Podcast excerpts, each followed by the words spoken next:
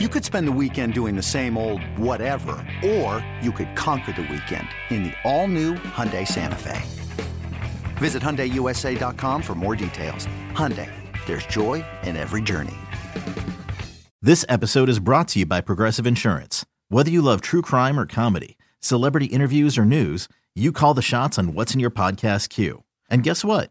Now you can call them on your auto insurance too with the Name Your Price tool from Progressive.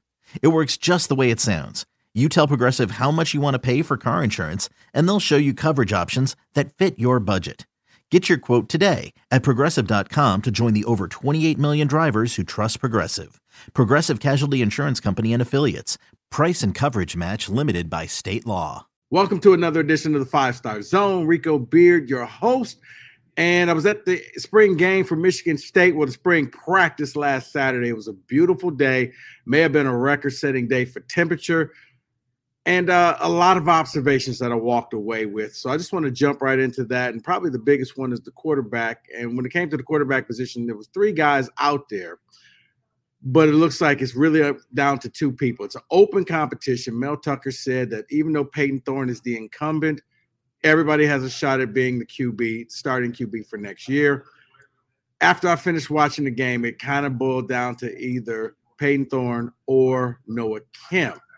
That's just to me. Now, I think that those are going to be the two guys that go into to the summer battling it out for that position. And the reason being is they just look the sharpest with the first team. Um, when you look at it, now, for Noah Kim, he, what he's going to find out is a lot of pressure comes with being the, the starting quarterback, not just Michigan State, but anywhere.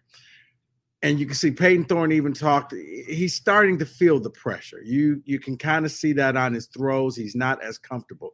Kim Kim is still feeling the job of well, you know what? I'm the backup guy, and the backup guy is always the looser guy. The backup guy knows that you know what, I'm just going to go out there and have fun. You kind of saw that with Noah Kim last year when he got into the games. He just slung the ball and he threw a lot of touchdowns. He excited a lot of fans. Katin Houser was the third quarterback out there. Now, he completed some passes, but he just did not look as comfortable. And I know that's a big fan favorite. Everybody wants to see him. He was the Elite 11 quarterback. But in my opinion, he did not look that comfortable. And I, and I looked at that practice as pressure wasn't a gang, but all eyes were on you and you wanted to really stand out, and he did not stand out. And when you're, you know, you're Payton Thorne, you, you do have a little bit of the of, of things on your side, so people can kind of say, We know what you can do.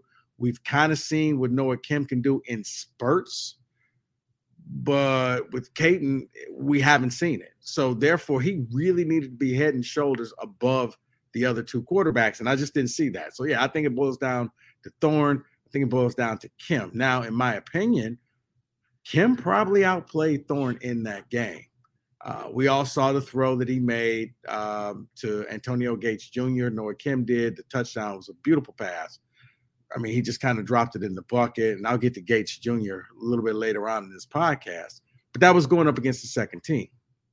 What you did see was Payton Thorne against the first team and he was trying to get the job done. Now, I think for Payton, I think his worst enemy right now is himself because he does not look like a man who's comfortable. He doesn't look like a man who knows that the job is his. He looks like a man who's fighting for the job every day. He feels the pressure and he knows that one slip up and he is going to be replaced. And you kind of saw that even in the touchdown scramble where he's on that I got to win at all cost type of mentality, and he just took off and ran. If he gets the job, hopefully that mentality stays with him. Of we got to score, we got to move the ball no matter what. But as far as now, I, I, do think that it's it's probably just between those two. Now we'll see what uh Katin does over the summer. But as of now, yeah, now I think the coaching staff, because there was really no clear separation, I do think that the coaches will end up telling Payton Thorne he's going to be the starter going into the season, into the first game against Central Michigan. Like I said, if it were me, I, I thought Kim outperformed him in the game, but not enough to usurp the job and take it from him.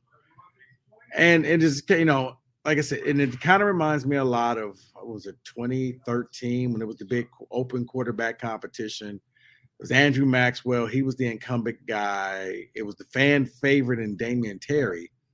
and it was the third string quarterback in Connor Cook that nobody really liked. In the end, Maxwell didn't get the job done. They gave him the, the, the they started the year off. He just looked okay. They were making the move to Damion Terry, and in the I think one of the first throws of the practice, he banged his thumb on a uh, the defense's helmet. Thumb swole up. They were forced to play Connor Cook, but Cook was going to have a quick hook. He was he messed up. He was out, and they were going to go back with Maxwell. I believe that was a Notre Dame game, and um, you know he, they they actually pulled him in that game, put Maxwell in. That was the only game the state lost.